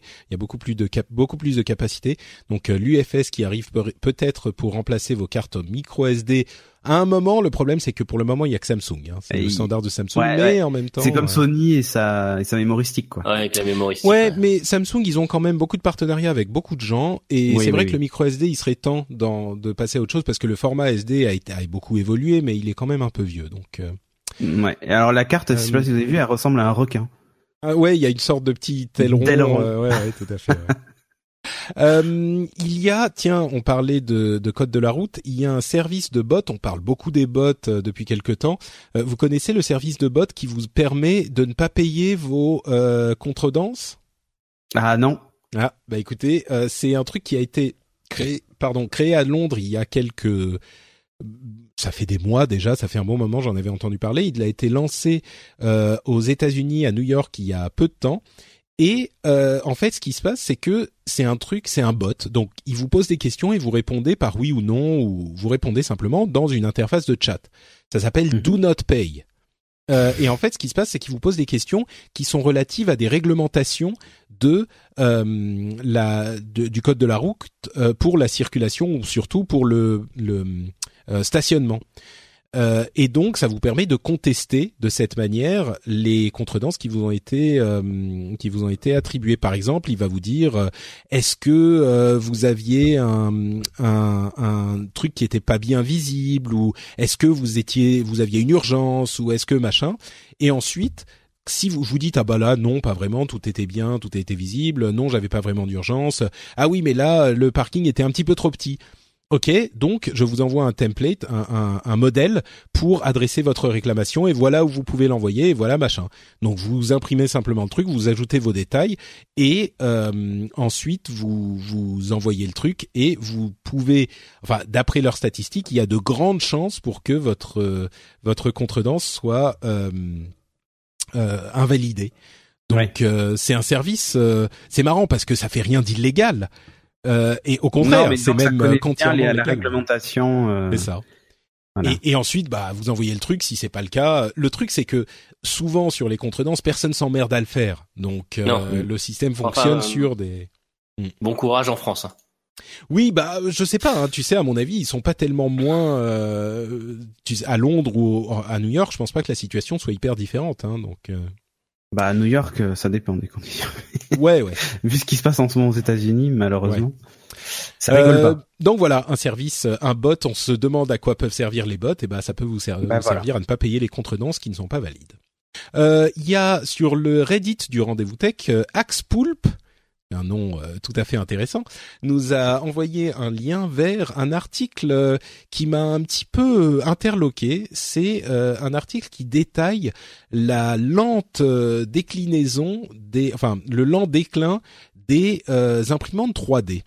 Je ne sais pas si vous avez eu l'occasion d'y jeter un coup d'œil, mais en gros, la thèse euh, de la personne qui l'a écrit, qui s'appelle John Brandon, c'est euh, sur inc.com, inc.com. Euh, c'est en gros, il dit, il y a une sorte de bulle d'enthousiasme des, des enthousiastes sur la, la euh, 3D, l'impression 3D, et en réalité, d'une part, ça n'a pas vraiment d'utilité, et ensuite, ça coûte trop cher. Ça coûte tout simplement mathématiquement, le matériau coûte trop cher et le, le, le- les machines coûtent trop cher. Donc, ça ne peut pas vraiment marcher et ça ne marchera pas, en tout cas dans les conditions actuelles. C'est pas qu'on est en train d'arriver vers une démocratisation du truc et que c'est un peu lent. Lui, il dit à moins qu'il y ait un truc euh, majeur qui change, euh, ça ne peut pas marcher. Et c'est vrai que j'irai pas jusqu'à euh, euh, souscrire entièrement à son à sa thèse, mais par contre, c'est vrai que euh, l'impression 3D, on en parlait énormément il y a un an et demi, deux ans. Bah aujourd'hui, mine de rien, euh, on en parle quasiment plus du tout. Donc euh, c'est à se demander s'il n'y a pas un, fond de vrai dans ce qu'il est en train de dire, quoi. Euh, non. Moi, je suis pas d'accord, mais D'accord. bah, Alors, enfin, Convainquez-moi. moi, je suis à, je suis à fond dedans. Si vous regardez mon Twitter, je pense que vous verrez euh, énormément d'impressions 3D, euh, ré- enfin réalisées ou de modélisation. Euh, Aujourd'hui, euh, on a euh, des petites sociétés qui montent des imprimantes 3D qu'on peut monter soi-même, euh, en- en- enfin acheter en kit ou euh, euh, pré-monter, qui sont aux alentours de 300 euros, 400 euros grand maximum. Euh, on est très loin des 2000, 2500 balles de, ne- de, de certaines marques Hmm. Euh, et avec un matériau qui euh, quand tu utilises du PLA donc qui est un dérivé d'am- d'amidon de maïs qui reste quand même relativement euh, peu onéreux. Alors après c'est vrai qu'il y a différentes qualités. Il faut faire attention au matériel à, la matière première que tu achètes. Mais voilà. Alors après oui pour l'instant c'est long. Je pense que le, plus dur c'est ça en fait c'est que c'est long. Une impression j'ai fait des choses pour le décor de pour le décor de Geeking. Euh, ça m'a pris euh, voilà 60 heures pour euh, imprimer euh, euh, plusieurs pièces. les deux Euh, pistolets de Tracer, hein, pour ne pas les Deux pistolets de Tracer d'Overwatch. ah oui. voilà.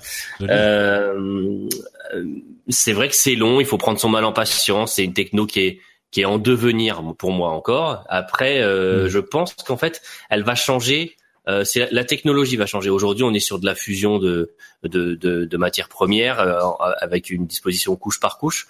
Euh, il y a HP par exemple qui travaille sur sur quelque chose de, de similaire, mais en fait de beaucoup plus rapide, avec un espèce de de de plateau qui balaye d'un coup et qui dépose toute la toute la couche de matière première d'un seul coup en fait et qui vient poser les couches comme ça et qui divise le temps d'impression par 30 ou 40 enfin c'est un truc assez assez euh, révolutionnaire. Euh, et c'est plus euh, voilà des nouvelles technos qui vont arriver comme ça, des technos pour toi, ça continue à évoluer quoi. Ouais. Pour moi, en fait, on peut pas dire on peut pas dire que c'est le déclin parce que on est aux prémices et euh, oui, aujourd'hui, Madame Michu, l'imprimante 3D, elle n'a pas besoin. Mais avec les technos qui vont arriver demain, euh, nous, on doit bientôt recevoir aussi euh, en septembre, je crois, une petite imprimante qui marche avec ton smartphone. Et en fait, ton smartphone, euh, tu poses l'imprimante sur un smartphone et c'est lui qui la pilote, etc. derrière, avec euh, du un matériau qui est sous forme liquide. Et en fait, et, et, ton et, et en fait, le, le, plateau se, se, se, soulève et se solidifie couche par couche euh, c'est pareil, c'est une nouvelle, c'est une nouvelle méthode euh, qui est encore un petit peu plus précise. Euh, voilà, il y a beaucoup de choses qui sortent là aussi à base de laser, etc., etc. Bon, donc ça continue à évoluer, quoi. Je, je ouais, ça continue à évoluer. On peut pas annoncer le déclin maintenant. Hmm, il, il me sortirait ça dans cinq ans avec une techno qui est éprouvée, qu'on a des trucs de super qualité et effectivement ça prend pas. Il y a des choses qui prennent pas forcément. Il y a, des fois il y a des produits, des technos qui prennent pas. Mais là aujourd'hui, on peut pas tirer ces conclusions. Pour moi, c'est trop tôt. Non, mais c'est juste le déclin de la hype. C'est tout. Hmm. Mais ça veut pas dire que le truc est en train de... La, la communauté des makers est vraiment énorme, quoi. Et quand tu vois des boîtes comme Dagoma, euh, pour pas les citer, qui est une boîte française, qui organise aujourd'hui, euh, donc là, ah. jusqu'au 13 juillet, hein, du 9 au 13 juillet, ils ont organisé le BD Camp, donc qui est en fait un, un, un camp euh, où ils sont où, où, ils ont invité des, des gens de la communauté des makers à venir et à dire venez créer votre produit on met tous nos designers, nos ingénieurs, etc. à votre dispo. Vous venez avec votre idée et on vous aide à la réaliser. Hmm. Et, euh, et, ils sont et, voilà là ils ont organisé le premier événement. Il y a des photos qui, qui, circulent. Ils sont assez nombreux. Ils sont en train de travailler sur des trucs assez sympas. Et, et voilà et tout ça ça va prendre de l'ampleur. Les nouvelles technos vont arriver etc donc je euh, non je suis pas d'accord avec le monsieur. Je crois que je crois que Cédric l'a bien résumé. C'est peut-être la fin de la hype mais ça continue à travailler derrière quoi. Voilà. Euh, le Brésil a bloqué les fonds de Facebook euh, parce qu'il voulait que WhatsApp euh, livre des informations dont WhatsApp dit qu'ils ne l'ont pas. On sait que la, la société parente de WhatsApp, c'est Facebook. Euh, en fait, WhatsApp euh, n'a pas livré les informations. En fait, ce sont des messages qui ont été envoyés sur leur service, mais qui sont chiffrés et qui en plus ne restent pas sur les serveurs d'après WhatsApp. Euh, donc ils n'y ont pas accès. Et le Brésil, les cours, les les euh, euh, les cours, la cour brésilienne, non, pas, pas les cours, les les tribunaux, voilà. les tribunaux brésiliens ont exigé que WhatsApp livre ces informations dans une affaire de drogue, si je ne m'abuse. Euh, et ils continuent, bah, WhatsApp peut rien faire, d'après eux, encore une fois. Euh, le Brésil continue à jouer euh, dur. C'est peut-être qu'il y a d'autres motivations derrière, mais en tout cas, ils ont bloqué l'argent de Facebook. Entre-temps, Facebook continue à essayer d'aller vers le chiffrement au sein de Facebook lui-même, puisqu'il y a une option c'est un opt-in, hein, mais une option qui est disponible, donc il faut l'activer si on la veut, mais qui chiffre entièrement les messages dans Messenger. Euh, donc euh, c'est du, du, du chiffrement qui continue à être de plus en plus prévalent dans la technologie en général. Euh, à côté de ça, Google est en train de tester des méthodes de chiffrement qui résisteraient à, aux ordinateurs quantiques. On sait que la technologie quantique pourrait à terme euh, complètement détruire le chiffrement avec des technologies qui permettraient de déchiffrer, de décrypter, euh, non, de déchiffrer euh, facilement même les chiffrements les plus puissants qu'on a aujourd'hui. Et là, Google, bien sûr, c'est pas un truc qui, va être utile tout de suite mais il prévoit sur le euh, long terme, dans les 5-10 prochaines années, il commence déjà à mettre en place des technologies, ça s'appelle euh, Ring LWE, donc des technologies qui résistent aux attaques euh, quantiques. Donc on voit que euh, ça commence à être euh, à, à, travailler dans ce domaine aussi et c'est plutôt une euh, une bonne chose je dirais. On a eu cette histoire où Manuel Valls a laissé son téléphone et il y aurait eu des comportements bizarres par, enfin les comportements bizarres on sait pas très bien ce que c'est mais c'est le téléphone qui s'est éteint. En fait, il l'aurait laissé aux autorités israéliennes lors d'une visite euh, en Israël quand il était, il devait rentrer quelque part. Son téléphone sécurisé a été laissé euh, dans les mains d'une puissance étrangère, ce qui est alors en même temps, c'est compliqué. Hein. T'es, t'es Manuel Valls et puis on te dit euh, désolé, les téléphones sont pas autorisés dans cette pièce. Quand tu dois rencontrer des, des des personnalités publiques d'une euh, puissance étrangère, tu dis quoi? Tu dis ah bah non, euh, moi je prends mon téléphone avec moi. Euh. Enfin, je crois que la meilleure solution, ça aurait quand même été de, de donner le téléphone à un agent français qui serait pas entré dans la pièce. Mais quoi qu'il en soit, voilà, on ne sait pas exactement si ça a été si ça a été piraté ou s'il y a eu une tentative de piratage. Évidemment, officiellement, on ne s'espionne pas entre alliés. Euh, mais je pense que c'est la dernière fois qu'on entendra parler de ça et que désormais euh, il y aura une, un protocole qui sera mis en place euh, pour ce genre de choses. Je, vais au bout de cette mini liste et puis vous me direz ensuite si vous ce que vous pensez de tout ça. Euh, notre Mika, notre Mika sur le Reddit nous a fait passer une, un sujet selon lequel le Parlement bulgare a fait adopter une loi qui impose à tous les euh, programmes utilisés par le gouvernement d'être open source. Euh, ce qui, à mon sens, c'est pas forcément une mauvaise chose.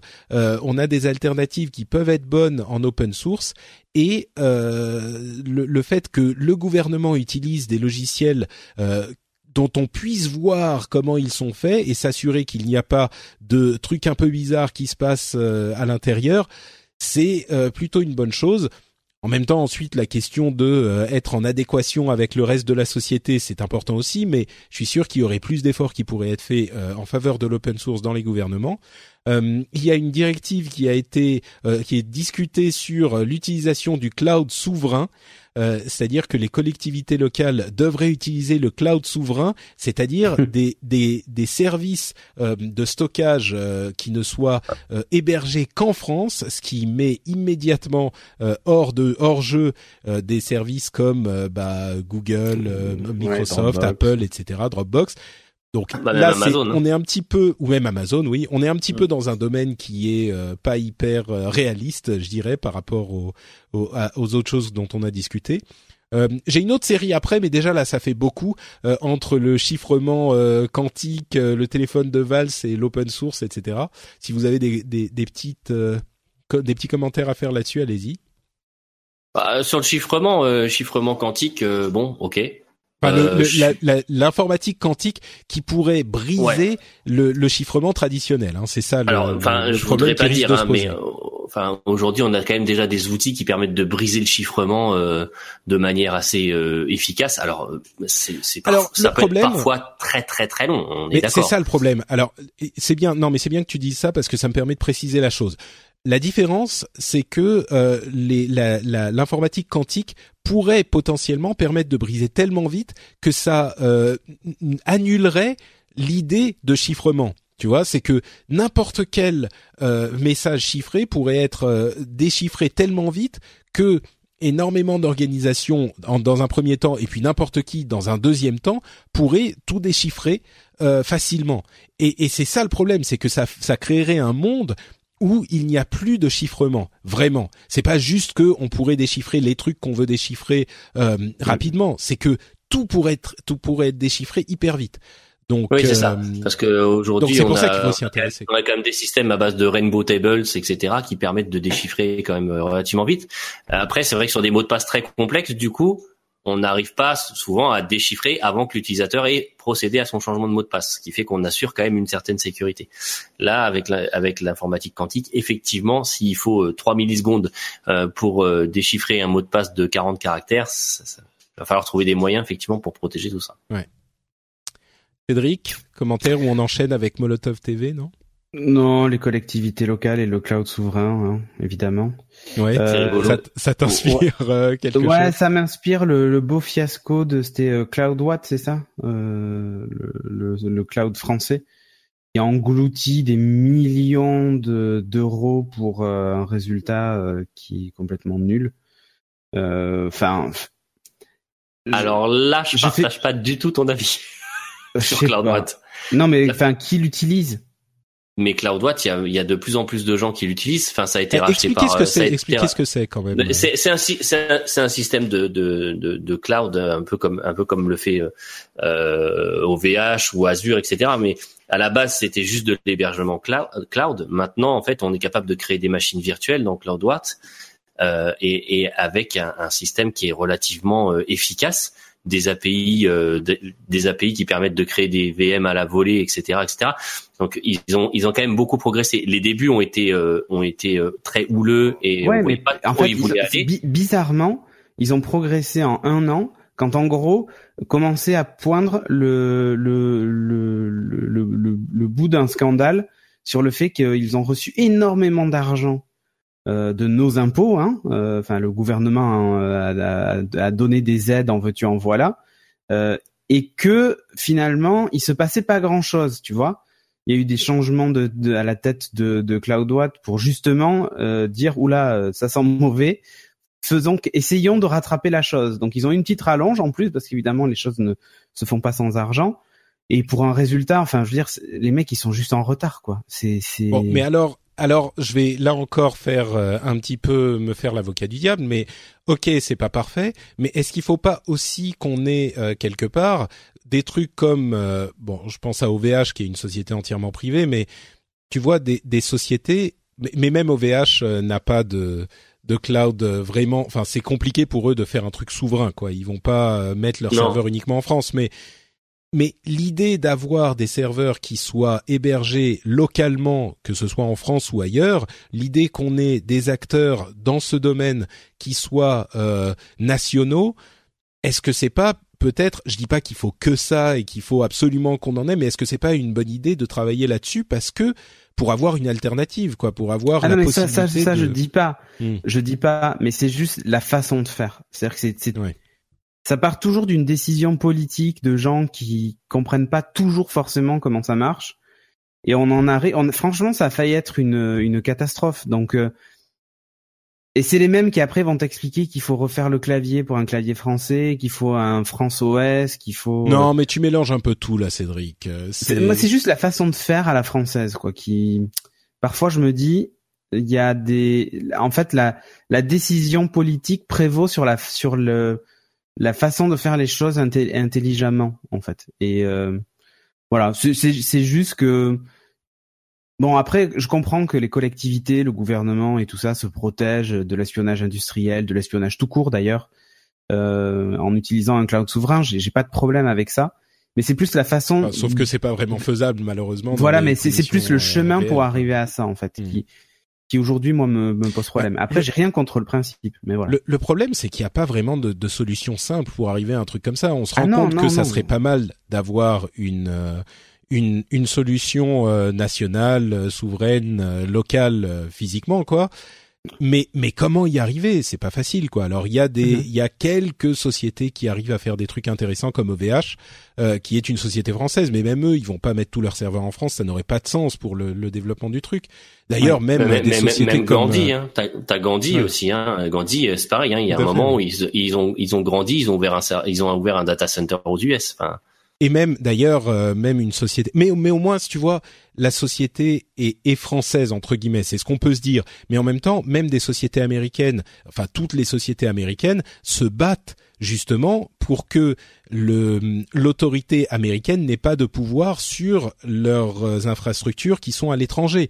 Donc ils ont les mêmes problèmes. Et le fait que ça soit une une, euh, une société euh, entre guillemets souveraine américaine euh, ça veut pas dire que le gouvernement américain peut faire ce qu'il veut avec la société en question et c'est normal. Nous on voudrait pas que mes données qui sont quelque part, alors c'est un petit peu plus entre guillemets risqué si c'est une société américaine, mais en même temps si c'est euh, une succursale euh, française avec des serveurs en France ou en Irlande ou Dieu sait où, bah j'ai pas envie que euh, juste sur un, avec un mandat le gouvernement américain puisse euh, obtenir mes données à moi qui n'aient rien à voir avec le gouvernement américain, tu vois.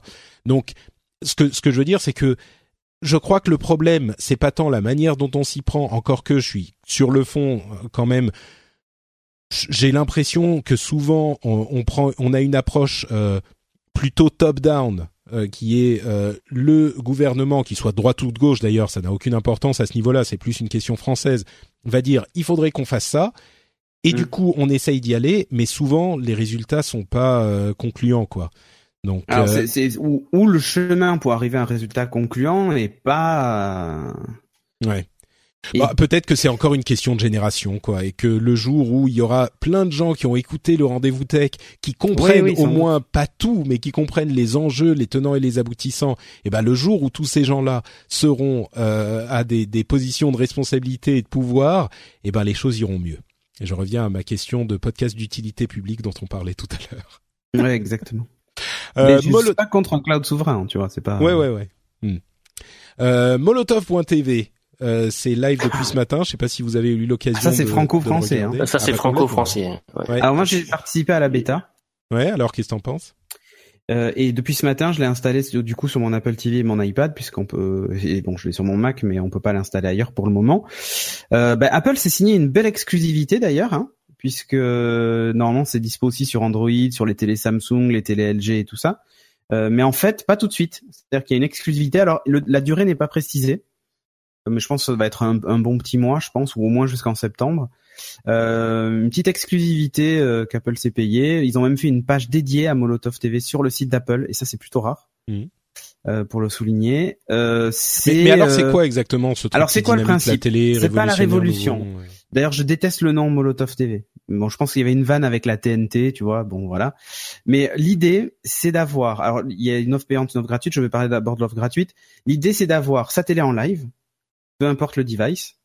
Donc, ça veut dire que par exemple, quelqu'un qui n'a pas, euh, qui a une box qui fait que Internet à la maison, mais a un Apple TV, a la possibilité d'avoir la télé directement sur l'Apple TV, par exemple. C'est euh, Euh, c'est toutes les chaînes de la TNT ou? toutes les chaînes de la Ouais. TNT sur l'offre gratuite, plus No Life et euh, je sais plus quelle autre chaîne. Il y a quelques chaînes en plus en fait par rapport à la TNT.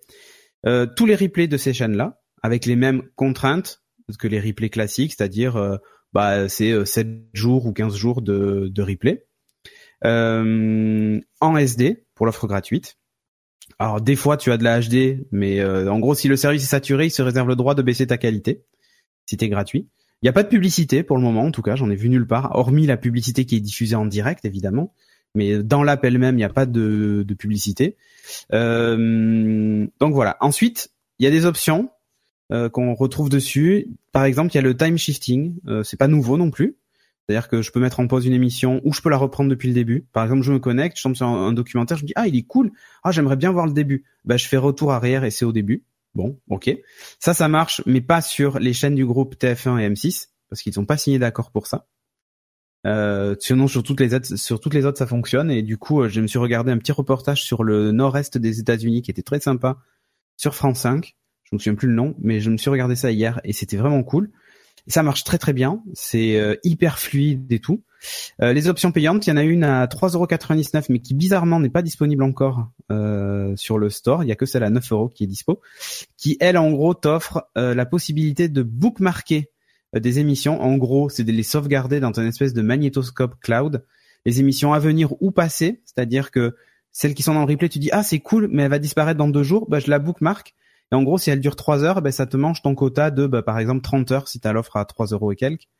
Euh, et tu peux le regarder. Dès que tu la débookmark, tu récupères ton quota de 30 heures, hein, évidemment. Ah, ça c'est ça c'est vraiment une nouveau, une nouveauté, Euh, Ça, une nouvelle fonctionnalité intéressante. Ça reste à l'infini. Euh, et tu as la HD. Et ensuite, pour 9,99€ par mois, tu as droit à quatre postes en simultané. Donc si par exemple tu as plusieurs télés dans la maison et que euh, bah, vous êtes à plusieurs sur Molotov, bah, il faut utiliser cette option-là. La HD garantie. Donc ça c'est plutôt cool. Euh, et 100 heures de replay.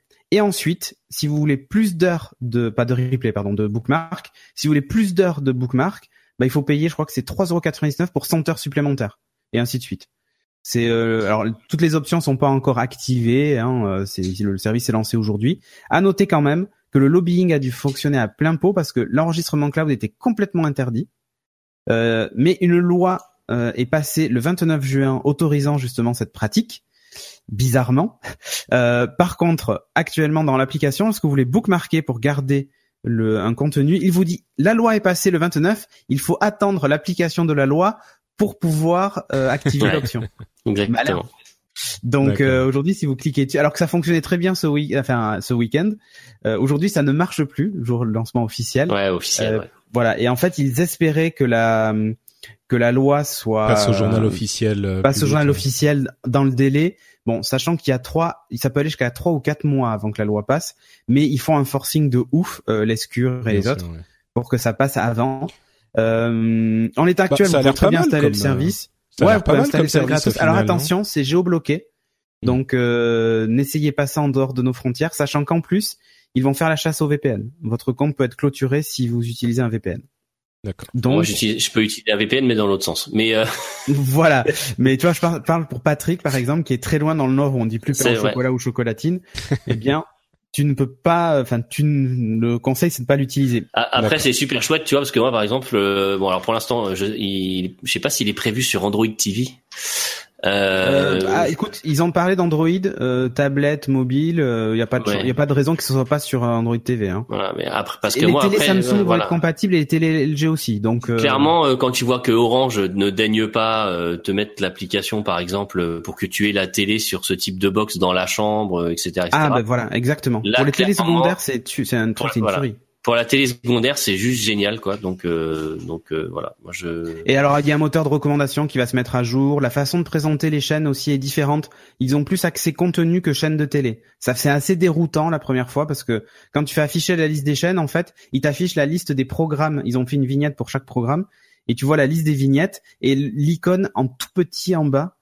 Euh, le l'icône de la chaîne de télé donc au début t'es là tu te dis attends c'est quoi ça? Je veux regarder le journal sur CNN mais c'est quoi cette Hmm. icône? Euh, Bon, voilà c'est- et plus ça mal, rajoute en plein de fait, chaînes parce que- Donc, voilà C'est pas plus mal, c'est pas plus mal finalement parce que c'est vrai que aujourd'hui, enfin moi je- qui regarde pas la télé, je m'intéresse plus au programme. Sur quelle chaîne ça passe, je m'en fous un peu. Je, je cherche un Ah oui, programme oui, complètement. spécifique, donc euh, c'est pas mal quoi. Bah, au final, euh, j'ai l'impression que le que, que cette histoire de Molotov TV, c'est un peu euh, c'est beaucoup. On s'en moquait un petit peu gentiment en se disant ouais ouais Mhm. vas-y euh, révolutionne la télé, dynamite la télé, je sais pas quoi. Bon, en Au fait, final, j'ai l'impression que c'est la bonne approche. Si on, si on, la télé euh, telle qu'on la conçoit traditionnellement reste importante et pour énormément de gens c'est le cas, ça a l'air Mm. d'être la bonne approche pour exactement. amener la télé traditionnelle dans le, Bah, le monde En d'aujourd'hui. fait, pour quoi. moi, ça change rien parce que, enfin, ça change rien.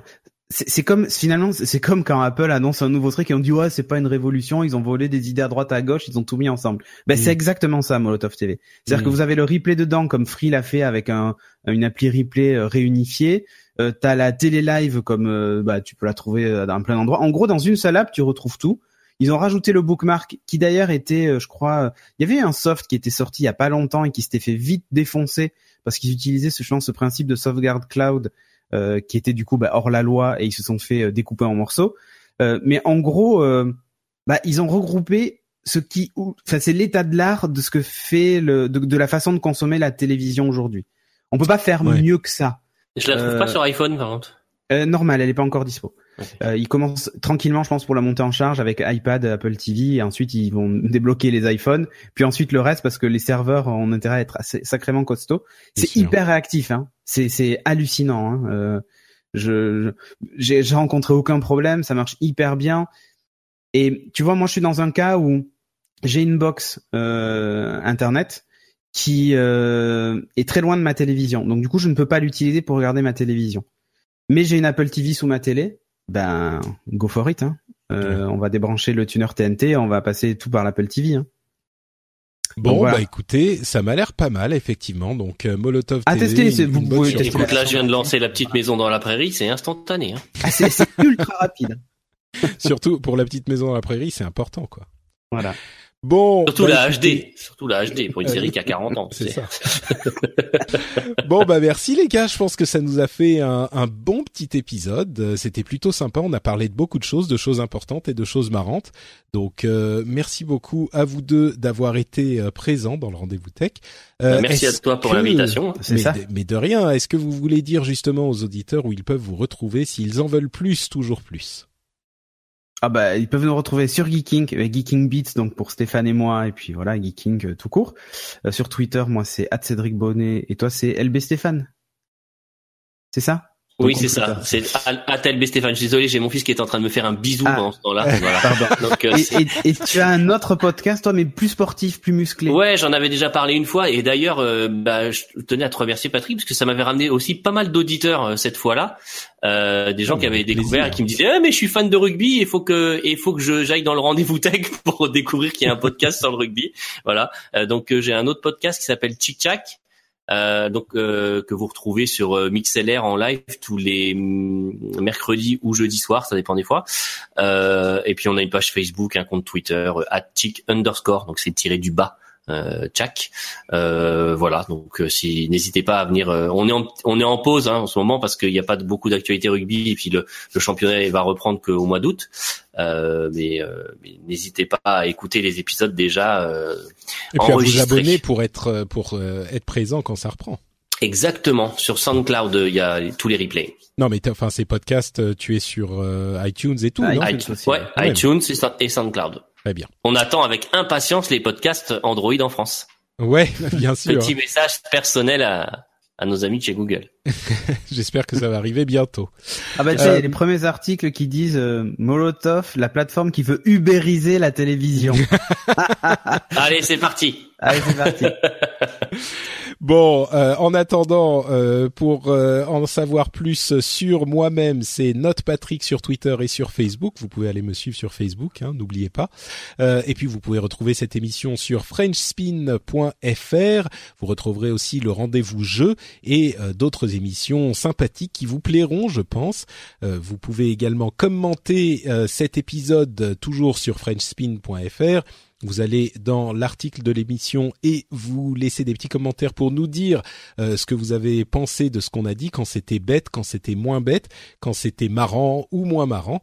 Euh, et quoi qu'il arrive, euh, on se retrouve dans 15 jours pour un nouvel épisode. D'ici là, on vous fait deux grosses bises et on vous dit à très bientôt. Ciao à tous